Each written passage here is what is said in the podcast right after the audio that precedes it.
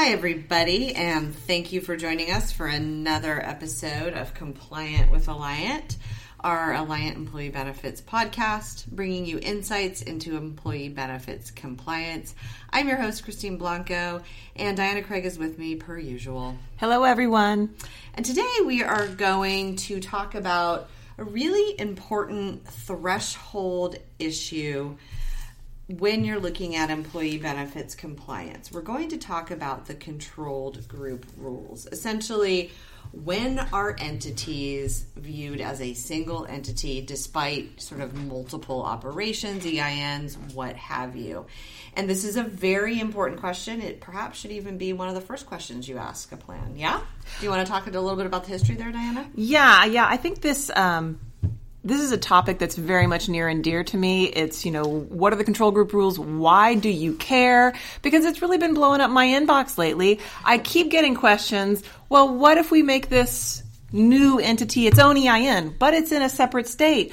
Well, we want to build this discriminatory plan, but we're going to make it a different subsidiary. Just all of those things have been really in my inbox, so I wanted to talk about them today. Spoiler alert, you can't do that. Yes. So here's the little bit of background. Uh, P.S. The IRS figured all this out in 1964. The control group rules were born in 1964 when IRS realized large and medium sized businesses were trying to take advantage of lower tax rates and other loopholes by splitting themselves into multiple separate entities. So they created the controlled group rules, and it's basically saying if there's enough common ownership between entities, they will be treated as a single uh, single entity, single employer, uh, generally under the code and under ERISA.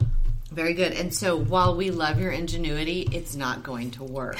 I don't know how many times we've heard, well, it's a separate EIN, well, we'll do this, well, we'll do that. And the way I like to talk about it is the IRS will peel back all of your curtains and look behind them to see what the ownership is. And so, just so, just as a kind of a regulatory or statutory level set, um, we have ERISA, but ERISA incorporates a lot of IRS provisions. And so, in, in employee benefits, we kind of think we're talking about ERISA, but a lot of times we're also talking about the Internal Revenue Code, which we are here. So, should I talk about why it matters? Oh, let's let's definitely dive into why it matters. And historically, it's the most important because during the 2000s, I was mostly concerned uh, with MEWAs. With MEWAs. Can, yeah, yeah, and so that tells you how old we are. We were doing it in the aughts, as they call them, group health plan compliance. I like to say pre ACA, post ACA, um, and we were doing that. And and back then, we were really concerned about whether we were creating a MEWA so if you weren't commonly owned and you had a single group health plan, you could inadvertently create a MEWA, which obviously has significantly higher compliance obligations and generally that people sort of back their way into and then haven't been complying. And so, you know, that's one of the things you really wanted to be careful of. Another thing, another issue that would come up is self funded plans are subject to Section 105H non discrimination rules. Those rules apply on a controlled group basis, so the testing has to be done where you fold in all of your employees under the same control group, regardless of how many operations you have, how many separate entities you have. And we really see that being a sticking point, especially for organizations that are in acquisition mode and they may just acquire an entity from a different ge- you know geographical region or a different type of you know operation and so the benefit plan is different it's self-funded. So how do you deal with that problem? Well and i, I try and approach 105h from a, a pretty practical perspective. We do here. Eyes open. It applies on a controlled group basis um, enforcement is scant, if not non existent, and there are some testing mechanics that can let you split some plans and carve some, some things out, but those are complicated, so you need to know when you're diving into that deep end of the pool there. That's absolutely right. I'd also like to, to make a note here, too, because I think it's important. Um, there's a lot of melding of the concepts between retirement plans and group, um, group health plans, and so retirement plans, because they're subject to non discrimination testing as well they have the sort of separate lines of business rule called the SLOB rules. I'm not going to even go with that. But at any rate, they have the separate lines of business, and we'll hear folks say a lot, well, no, no, this is fine because it's a separate line of business. Those don't apply in the group health plan context. They do not. So this was a mini 105H primer, but that's one of the reasons why it mattered. Then, lo and behold, we have the ACA, and it really has become a crucial threshold question. You have to know before you get off the blocks on ACA because whether you're subject to pay or play as a large employer is determined on a controlled group basis. So before you even take step one, that's the question you have to ask yourself Am I a large group? And it's based on a controlled group basis. So ALE status, large employer status, attaches to employers who have at least 50 full time employees and full time equivalents as determined over the calendar year based on the controlled group. So that means if you have an operation in Nebraska with 12 people, but your controlled group has more than 50, that little operation in Nebraska is subject to pay or play. Well, and uh, yeah, let's not forget the second you buy something itty bitty, if mm-hmm. you're big, that thing you bought, it's an ALE on acquisition. And that's right. And that creates a, a ton of practical problems in terms of putting something in place in a timely manner. And there are rules around that. But, you know, so all to say, the controlled group issue is key for a host of reasons. It's now absolutely essential. We also would want to hit too the ACA brought about uh, the rating rules. So, you know, the, the small group rating rules that had to apply in the insurance markets. And if you recall, um, it was 50 when it first came out, and then um, regulations allowed states to determine, you know, move that threshold up to anything under 100 or 100 and under, I can't remember, mm-hmm. but um, were were could be considered small groups. So it varies state by state, but again, that's based on the controlled group. And insurance carriers should generally be asking those questions when they're rating those plans. Yeah, and it, and it got way stricter after the ACA. Yes. I mean, I remember in the the old days, in the aughts, as the Chris would say, um, carriers sometimes turned a blind eye to whether you were big or small. Some mm-hmm. of those things, but now now they really are not doing so as much, and they really shouldn't be. Right, right, and and. And just a plug here that you know you should answer that question truthfully. just, I mean, I'm just saying. So, at any rate, that's sort of the basis and why we care. So, Diana, will you tell us a little bit about how the rules work? I will indeed, and I'm going to try and not bore everybody because, like, you know, these rules can can really get kind of complex. But I'm going to start simple, and then we're going to get into the little bit more boring, more complex. And I promise I won't spend too much time on that. that given, latter I've end. given her like you know I don't know eight minutes. yeah, she's she's got a taser at the ready. So first and foremost, uh, parent subsidiary rules. You are in a controlled group relationship if you have a parent that owns 80% or more of your total combined voting power of all classes of stock. So common parent parent owns 80%. You are sounds kind of scandalous when you say relationship. You're in a relationship. anyway. Well, then it's going to get a lot worse because we're going to start talking about the brother sister controlled group Daenerys, relationship. You know, Game of Thrones. Anyway, moving on. So it's not often as just straightforward as we have a single common parent. Sometimes you have multiple entities with common ownership of varying degrees, and then we, we do the next step in the analysis, which is there a brother sister controlled group? So that question is uh, Are there five or fewer individuals, corporations, estates, trusts, uh, other entities that directly or indirectly own 80% or more of the total voting power of stock of each entity in the group.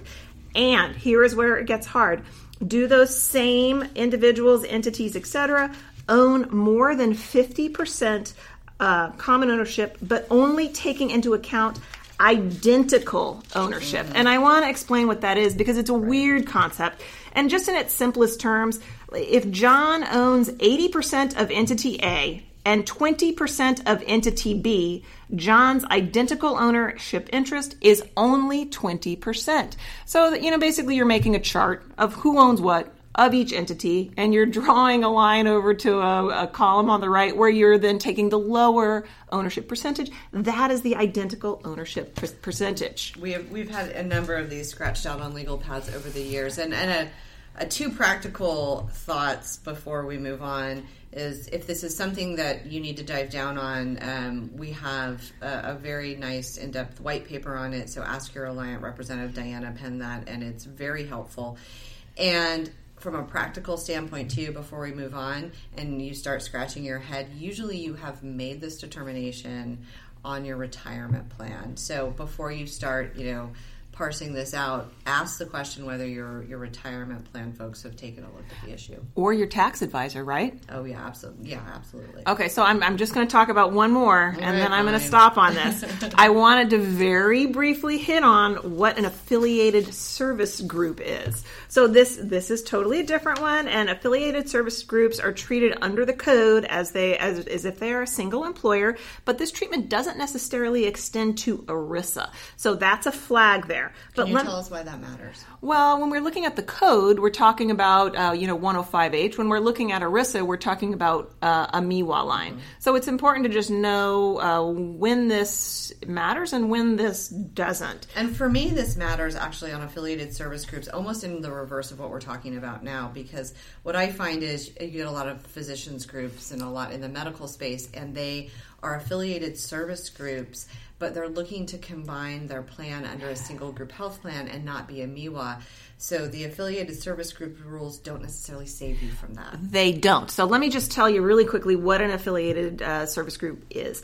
So generally, we're looking at a professional organization of some sort that has an ownership relationship with either a services entity or a management entity, and that services or management entity is doing most of its work for the professional organization. So basically, you have a lower end arm doing some of the grunt work for these high, high end professional uh, entities. It's usually health, law, engineering, accounting, architecture. So uh, you, guys, you guys get it on that.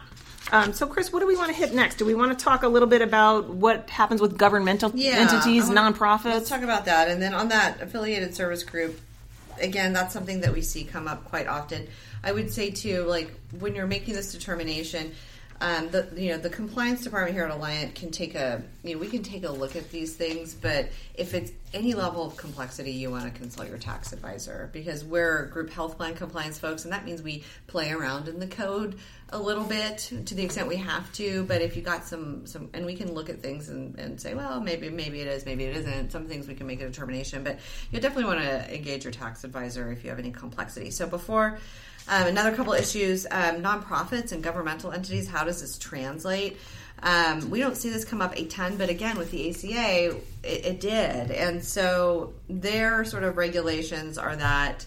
Um, Tax exempt organizations are under common control if at least 80% of the directors or trustees of one organization or representatives of also indirectly or directly control the other organization. So it's all about sort of control. And I've never really, I mean, I've, I've, I've, I've drilled down on this, but I've never seen it really practically play out um, in the governmental entity space. And so there are rules there, though. So know that if you have a nonprofit and and, and it, may be you know under fifty, is it linked to any other entity? Is an important question, that there are um, rules there. And then we see this a lot in private equity and venture capital.